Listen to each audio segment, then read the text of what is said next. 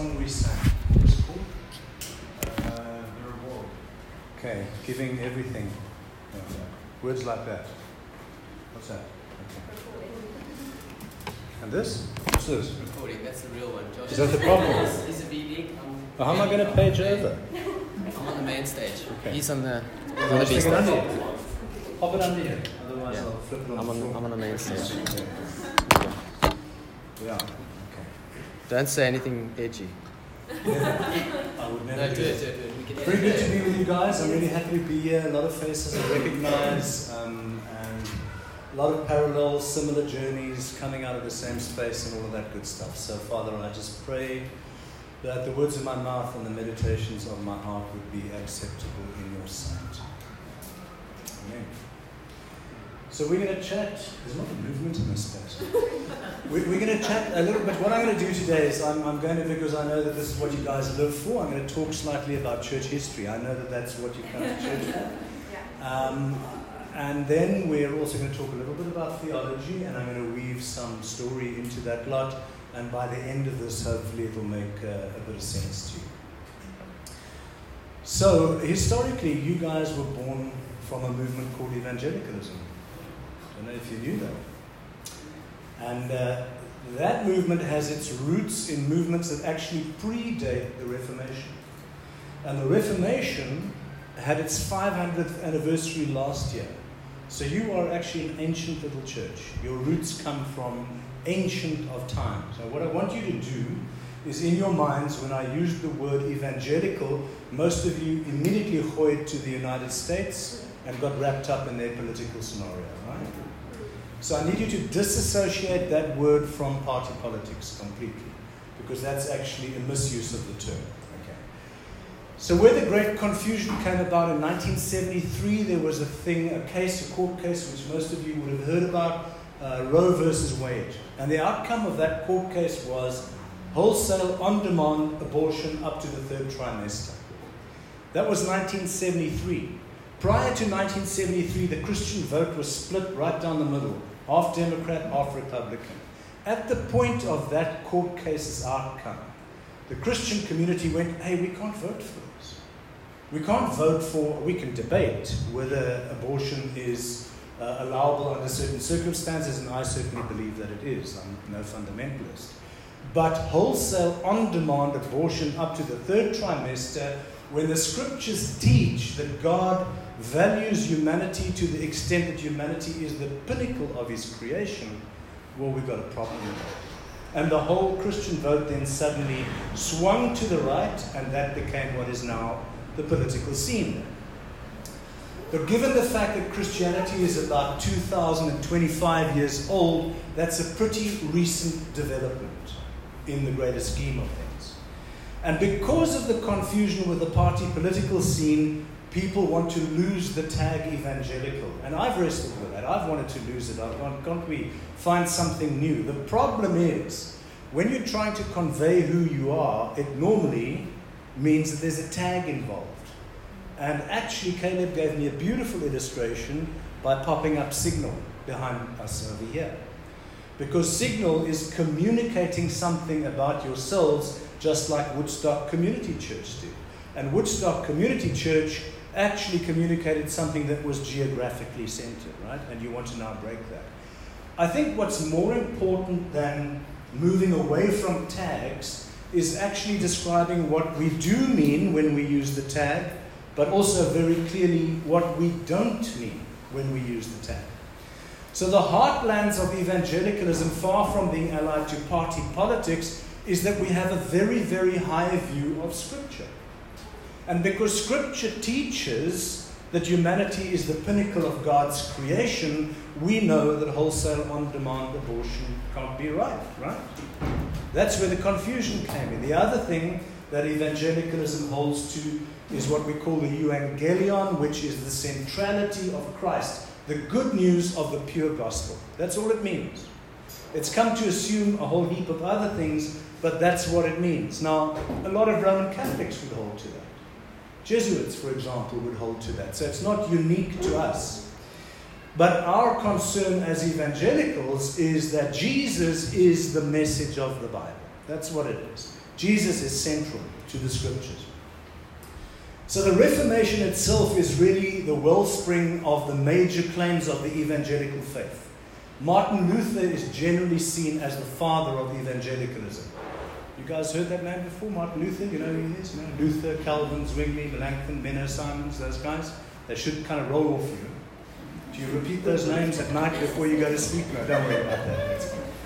Like I said, generally Martin Luther is seen as the father of evangelicalism. But after the Reformation, evangelicalism grew from two main streams. The one was pietism in the United Kingdom under the reign of Elizabeth I, the reign of peace, and the other one was uh, the Moravian Church was actually, uh, sorry, I said pietism, I meant Puritanism. The other one was pietism on the continent in Germany. Uh, the Moravians, you know, the Moravian mission stations we have in Genadendal and so on. Those were the two main streams where evangelicalism began to flow together. Uh, the evangelical movement was also affected by the Keswick conventions, uh, the mission movement, and the Great Awakenings, and their resultant revivalism in the United States. That's where you come from. But after the Reformation, Pietism and Puritanism began to move together and form this thing that became known as evangelicalism. And like every movement before it, evangelicalism responded to certain things and sometimes over responded to certain things. One of the things that the evangelical movement reacted against was a growing movement of what was called rationalistic theology on the continent, 1800s, 1900s. Rationalistic liberal theology basically works from what's called in theological circles an a priori assumption. That means a prior assumption. And the prior assumption is that there is no miraculous. Not now, not then, not ever. Now, the moment that you have that prior assumption that there can be no miraculous because the universe is closed, every time you come across the miraculous in Scripture, you have to argue it away, right? Because you now have to develop a theory as to how it came to be there. And of course, these new people called evangelicals who had this amazing awakening, miraculous awakening in their own hearts that drew them out of darkness and brought them into the light of Jesus Christ went, No, God still speaks, God still does miracles. God has always done the miraculous and always worked in signs and wonders, and they reacted very strongly against that. And I think that God's counsel to old Job for that kind of disbelief is very helpful. Where were you when I laid the foundation of the earth? When the morning stars sang together and all of the sons of God shouted for joy, where were you? Okay, so that's an overview of the distant past of your heritage. I'm going to bring it a little bit closer to home now, narrowing it down. So, in what was then this new evangelical movement, because they allowed God in in the miraculous, God began to speak. And there were three distinct waves of the Holy Spirit.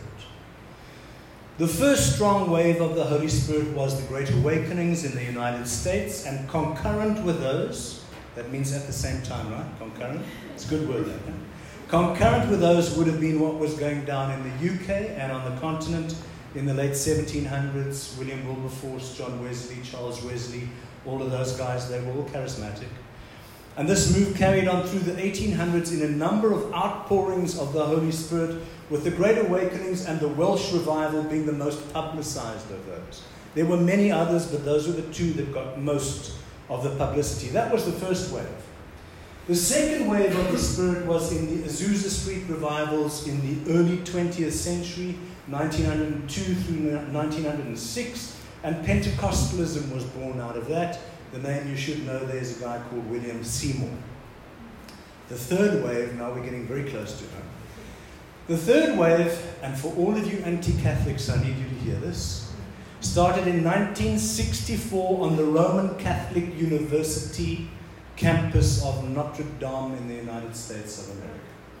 Or as they say in the States, Notre Dame. started at Notre Dame, and it spilled over into what was at that time the rather staunchly anti charismatic evangelical churches. And something called the Jesus movement was born out of that. And that was called the neo charismatic revival. That was the third wave. And the Jesus movement spawned churches like uh, Calvary Chapel, Vineyard, and out of that, the Kansas City Prophets, uh, IHOP, Catch the Fire, or Toronto, basically. That's what came out of the Jesus movement and influenced others like Bethel. Bethel's roots are more closely aligned to the second wave, but Bill Johnson is very clear that there were third wave influences in their birth as well. Now, why am I telling you all this? I'm telling you this to indicate that Woodstock Community Church, or now Signal, right? Signal, okay. Uh, whether you recognize it or not, whether you even knew it or not, wasn't born into a void. You come out of radical third wave influences.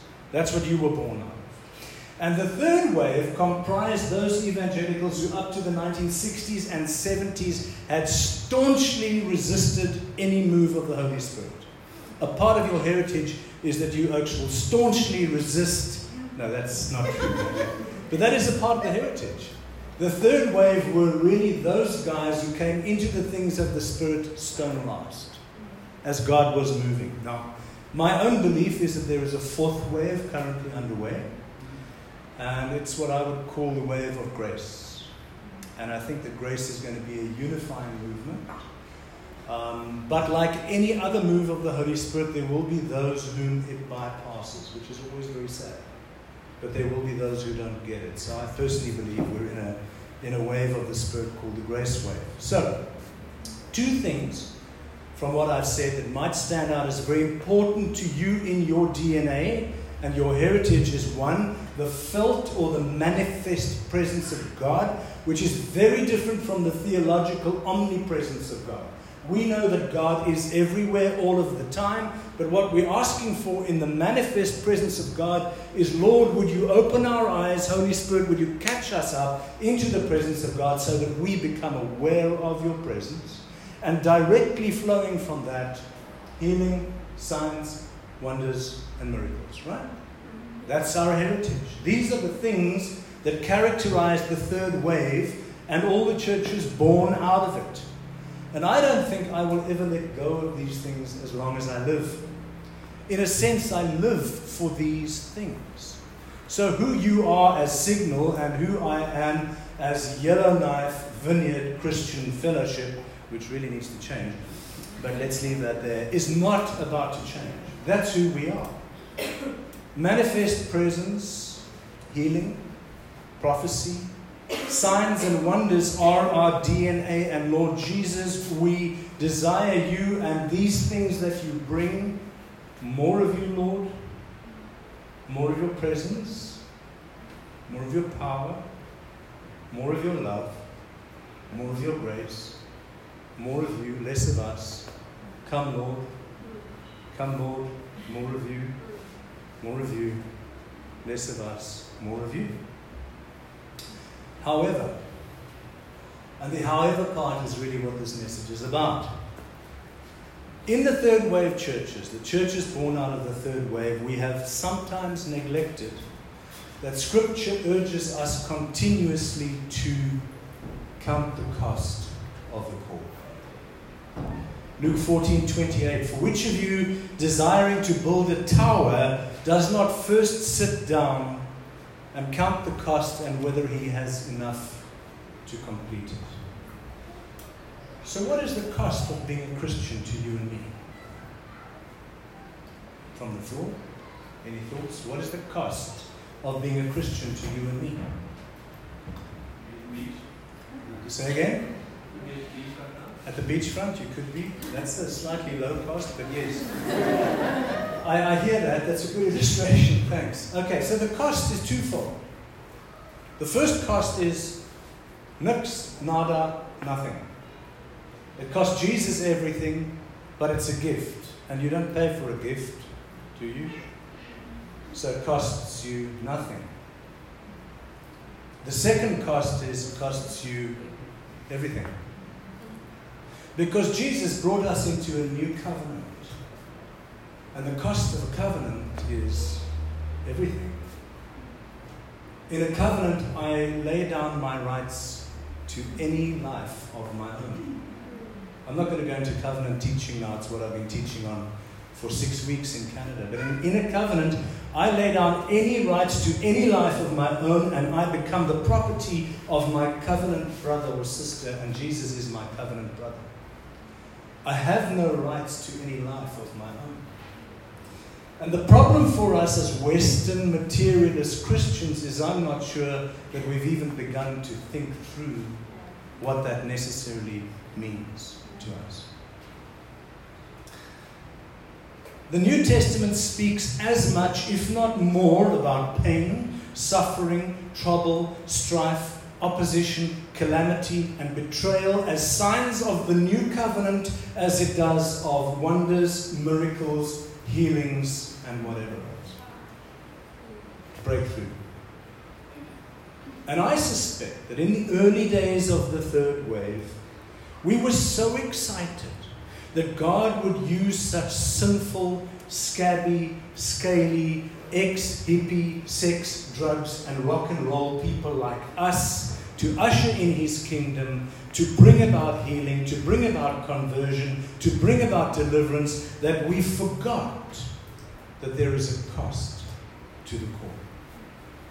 And not only is there a cost, we neglected the New Testament warning and prophecy and promise that trouble, pain, suffering, opposition, loss, betrayal, and trauma run concurrent with miracles, breakthrough, signs, and wonders. Shall I repeat that? Yes. Trouble, betrayal, everything that is negative that can happen in your life that comes your way runs concurrent with miracles, breakthrough, signs, and wonders. Suffering is, in fact, according to the New Testament, one of the signs of the kingdom. The New Testament more than just hints at that. What Joel Osteen preaches, God bless him, and sells by the millions is at very best a cherry picked Old Testament message. It ain't the gospel. Sorry, Joel. So I've said that according to the New Testament, suffering is clearly a sign. Well, I'm starting to suspect that Christians just getting along together might be a wonder. So maybe you could call this message Melts Signs and Wonders Suffering and Christians Getting Along Together.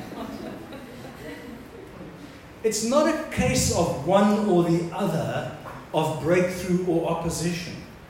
These things run concurrent in our lives and they come our way whether we like them or not.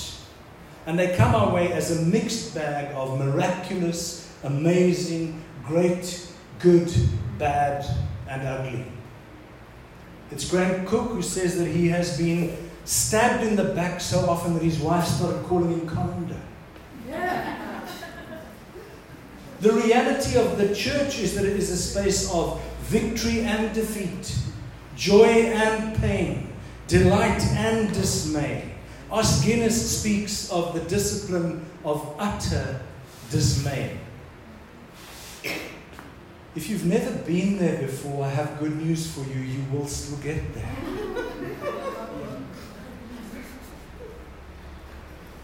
We are in a huge war for what I call the collective soul of humanity. And in that conflict, we will experience victories, draws, defeats, and everything in between. All sorts in a drawn out war that, would you hear this, we ultimately get to win. Whatever evil we might meet along the way, whatever beauty and joy we behold, whatever signs of the coming of the kingdom we witness, unfortunately, Satan wins victories along the way. But Jesus and his love and his grace and his power win the war. And Satan, like the crossbred bruck that he is, goes back to the abyss where he belongs. But in between, he has a little bit of false hope. In World War One and World War Two, the Allies lost many, many battles, but they won the war. Verdun in World War One was a dramatic defeat. Pearl Harbor in World War Two was Pearl Harbor, right? We have that saying. We say it was Pearl Harbor when things really fall apart. So I'm going to move to Scripture now. But I'm going to move first generally to Scripture and then I'm going to get specific. Generally, the same Paul in Scripture who raises the dead also gets flogged, shipwrecked, jailed, and arrested. Mixed bag, right? Miracles and trouble. The same Peter who heals the man at the temple gates gets arrested and flogged and jailed, and ultimately, because we know it from church history, gets crucified upside down for his faith. What's the cost to you and me? Whenever there is a breakthrough in whatever way, we win territory. Every healing, every financial breakthrough, every redemption, every conversion, every reconciliation, every act of love or kindness is a victory and a glimpse of the future kingdom breaking into the present. But there are also losses and defeats. And to be sure, there is a cost to this call. You know, so often in our lives as disciples, we find ourselves swimming against the current, right? And it's uncomfortable swimming against the current most of the time. We are what, what Hauerwas and Willimon in their famous book, Resident Aliens, it's very thin, read it. We are what they term resident aliens. We are resident with our feet firmly on the ground, but alien from so much that's happening. Alien from so many of the powers behind the scenes that we can't control that seem to be guiding and steering society and the globe as we know it. And we're alien to it.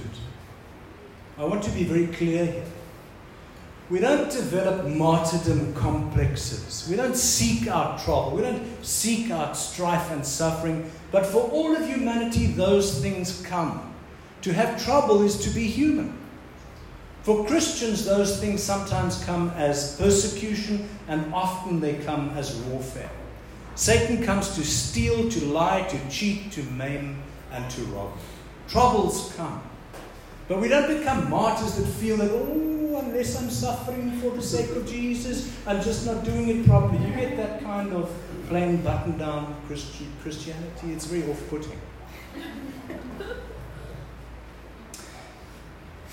When troubles come, I think the call is that we lean into Jesus and we ask for and we expect breakthrough, miracles, signs, and wonders.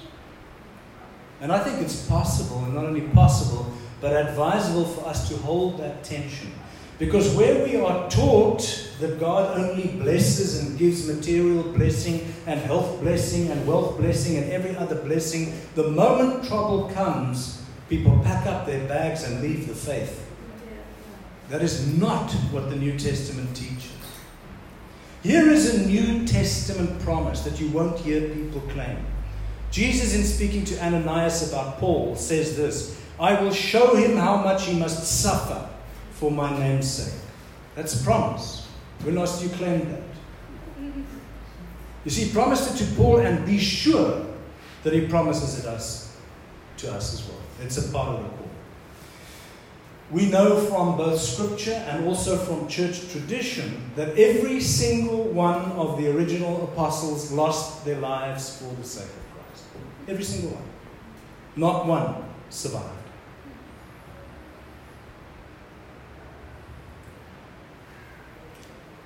And I wonder sometimes how it is possible that we've landed in a space that says we are blessed by God only when I have everything that my materialistic little heart desires and I have perfect health and everything around me is perfect and then I am blessed. That is a delusion. Let me illustrate to you. The East African revival started in 1929. My boss of the past three years is a man called Nicholas Wafula. He's a 73 year old Ugandan and a saint. He fled Uganda three times during the reign of Idi Amin. And he came to faith in the aftermath of what was the East African revival, a 40 year revival. And Nicholas says to me, Milt, after the first three weeks of preaching the prosperity gospel in the early 1940s, the revival stopped dead in its tracks. It had run for 40 years. And then they started preaching this muck, and the revival stopped. Let me tell you something about revival. There is nothing other than prayer that you and I can do to bring it on. But there sure as hell is plenty that we can do to stop it. Plenty. He says, after 40 years, we were weeping because the things that God had been, done, been doing, we'd seen people come to Christ in droves. It stopped dead the moment the first prosperity message was preached. The prosperity message is nothing less, please hear this, than crass materialism wrapped in Jesus. Be sure when you're talking to people about coming to faith to talk about the cost. Be sure to tell new converts that they will witness many miracles, many healings, many signs, many wonders, and along with those, much opposition and perhaps even persecution.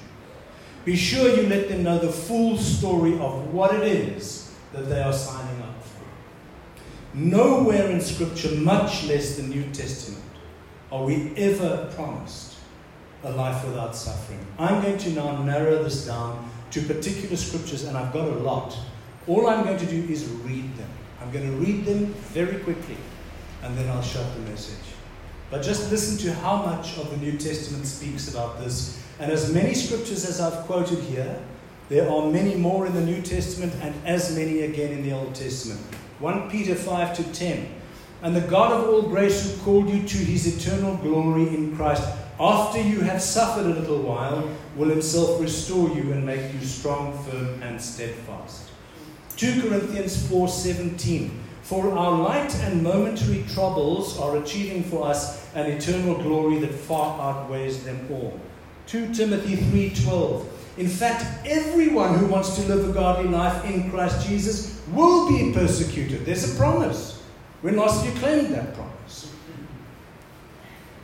James 1:12 Blessed is the person who perseveres under trial because having stood the test that person will receive the crown of life that the Lord Jesus has promised to those who love him. John 16:33 I have told you these things so that in me you may have peace. In this world you will have trouble, but take heart I have overcome the world. Luke 14:27 and whoever does not carry their cross and follow me cannot be my disciple. Unless you die with me, you can have no part of me.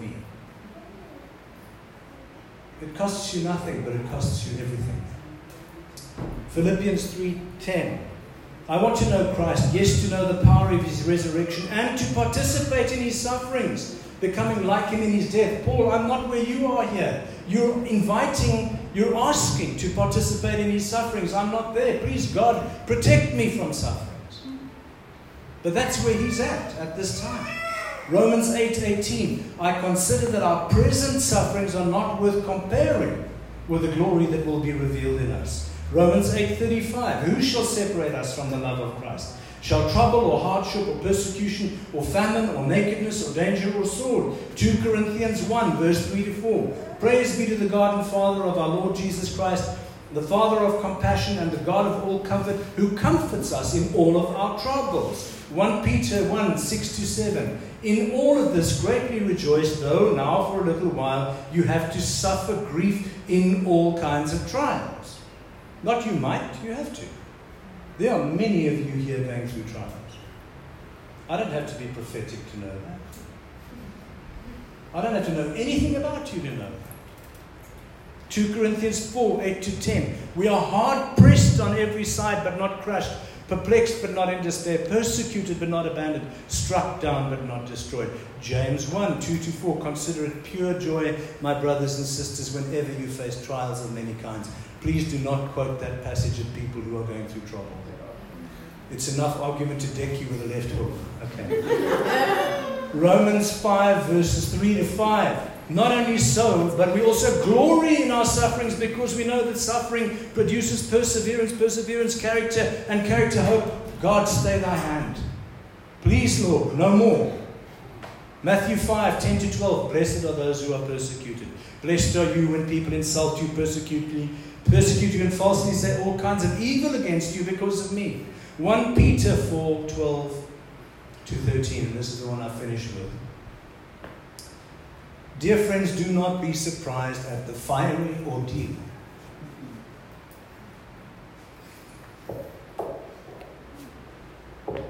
That has come on you to test you, as though something strange were happening to you. But rejoice inasmuch as you participate in the sufferings of Christ, so that you may be overjoyed when his glory is revealed. Okay, guys, I promise you there are as many texts Old Testament and New. There is no arguing against the biblical promise that as believers we will face troubles and trials. In fact, nowhere in Scripture are we even encouraged to desperately try and escape these trials. We are rather encouraged to find our anchor in Jesus. I asked myself how we get a message of promised health and wealth without extreme cherry picking and ignoring the vast body of Scripture. How do we land there? So, of course, I purposely left that last text till last. Um, most of you will be aware, or many of you here will be aware, that we lost our home in the recent Betty's Bay fires, and for us, that was our home. We're not in the league of holiday houses, that's our home, okay, and everything that we own. And I, but I didn't want to make this message about me and my family. That's why I just left this till the end. Because I know that many of you are going through trials of many kinds. Many of you are suffering as I'm speaking. 1 Peter 4 12 to 13, dear friends, do not be surprised at the fiery ordeal that has come to you to test you as though something strange were happening to you. But rejoice inasmuch as you participate in the sufferings of Christ, so that you may be overjoyed when his glory is revealed. So I'm not holding us out as some kind of super family who's been especially chosen to face trials of many kinds, because we're not. I prefer to say it like this. As a family, we've known our share of struggles and strife, for sure, particularly over the past uh, five years.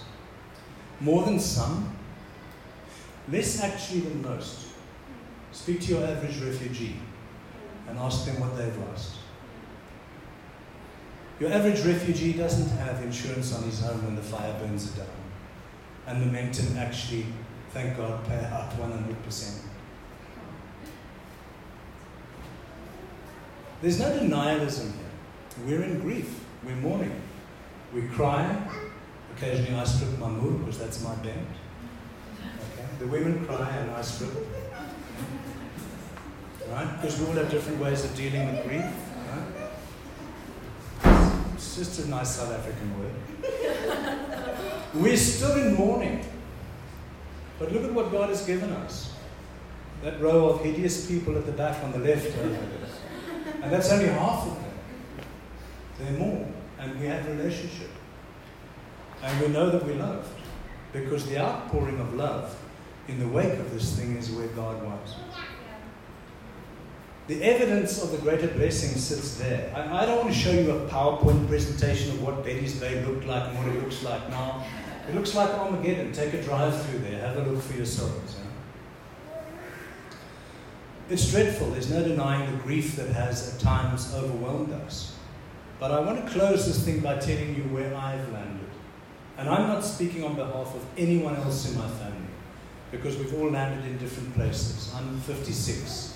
I can't expect that Josh would land where I land. You know? We're all on a different journey. Same journey, but a different journey. I'm speaking in the singular because we grieve it differently. But this is where I've landed.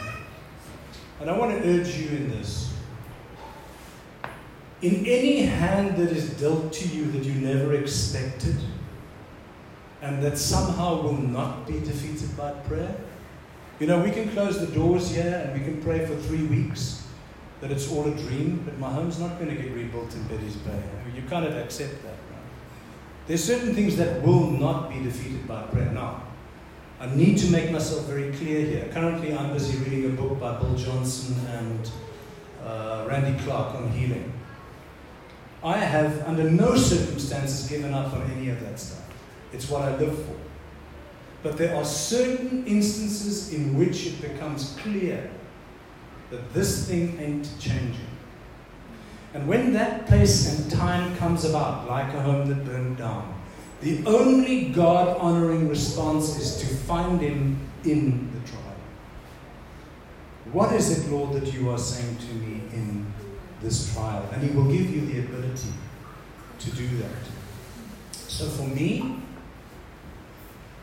I have mourned, I'm still mourning, but I have peace. I have an incredible peace that wells up from within me. For me, I can say, Christ in me, Christ in me, Christ in me, the hope of glory. Because it's at times like this that you realize what that means. I know myself. I was a provincial rugby hooker. We are awful people. You do not look for trouble with a hooker. Not even if you're six foot seven. Everybody who plays knows that. We are terrible little warmongers. My nature is to battle and to fight. What wells up from within me isn't me, it's Him. I want to just urge you in one score here. You know, sometimes I've heard Christian leaders even say the most immature and bizarre things about suffering as they try to argue it away in Scripture.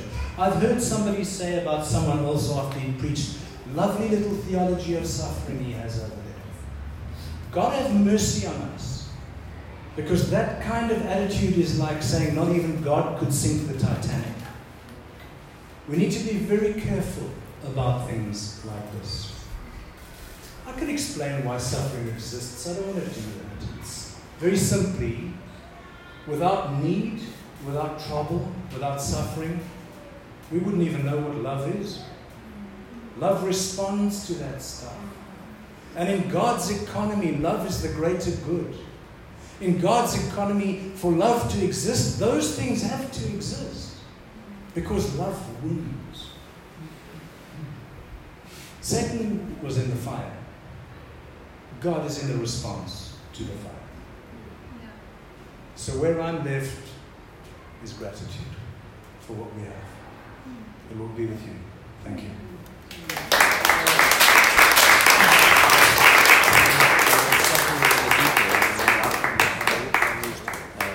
Thanks a lot. You want to pray over us? Yeah, let me do that.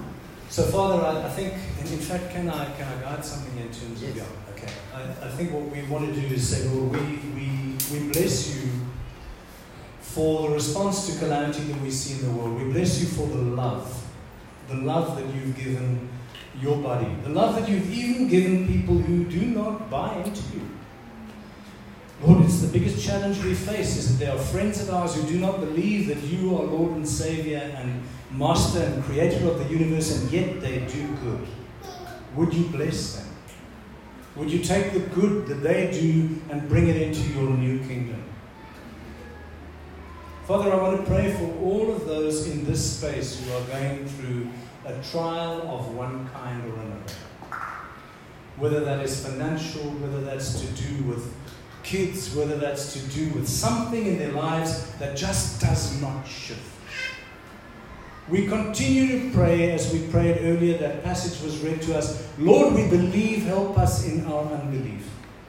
That you will break through, that you will shift that you will move mountains for us. But where you don't, as Daniel said, the God who we worship is able to save us, but even if he doesn't, we will not bow down and worship the beast. So, Lord, even where for your sovereign purposes you are not moving things, would you allow us to see where you are in the situation? Would you allow us to see the blessing of you in times of trouble and strife? So I want to pray a, a kind of a weird prayer, not, Lord, that you would save this congregation and these people from trial and struggle and opposition and persecution, but that in the midst of that, their lights would shine Jesus Christ, the Son of the living God, the creator of the universe and the Savior of every one of us here. That those who don't know would look and say, Look at those people. It doesn't make sense. They suffer and yet they believe and have faith. So, Holy Spirit, come. Come now. Rest on your people. I want you just to assume an attitude of receiving. Just open your hands and we're going to pray that the Holy Spirit would come and would minister amongst us. Father, we are those wacky people who came out of the third wave of your Spirit.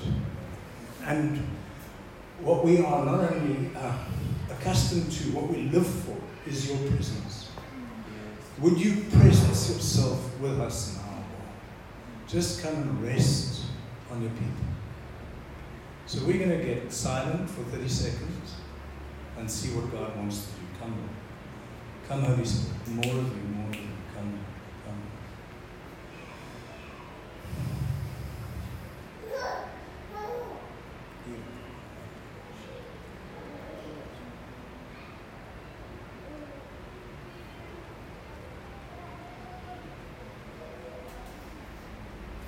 Father, would you bring words of knowledge and of wisdom into this congregation? As we pray for one another, would you reveal to us what you want to say into each other's lives?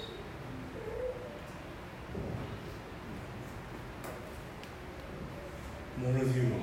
More of your presence, more of your power. You. Beautiful.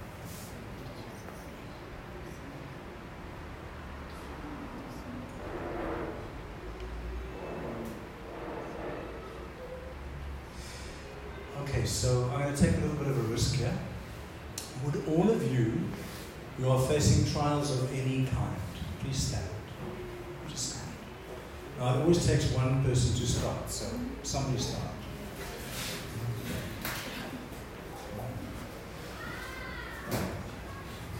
Okay. Would all of you who are not facing trials of many kinds, please go and pray for those who are facing trials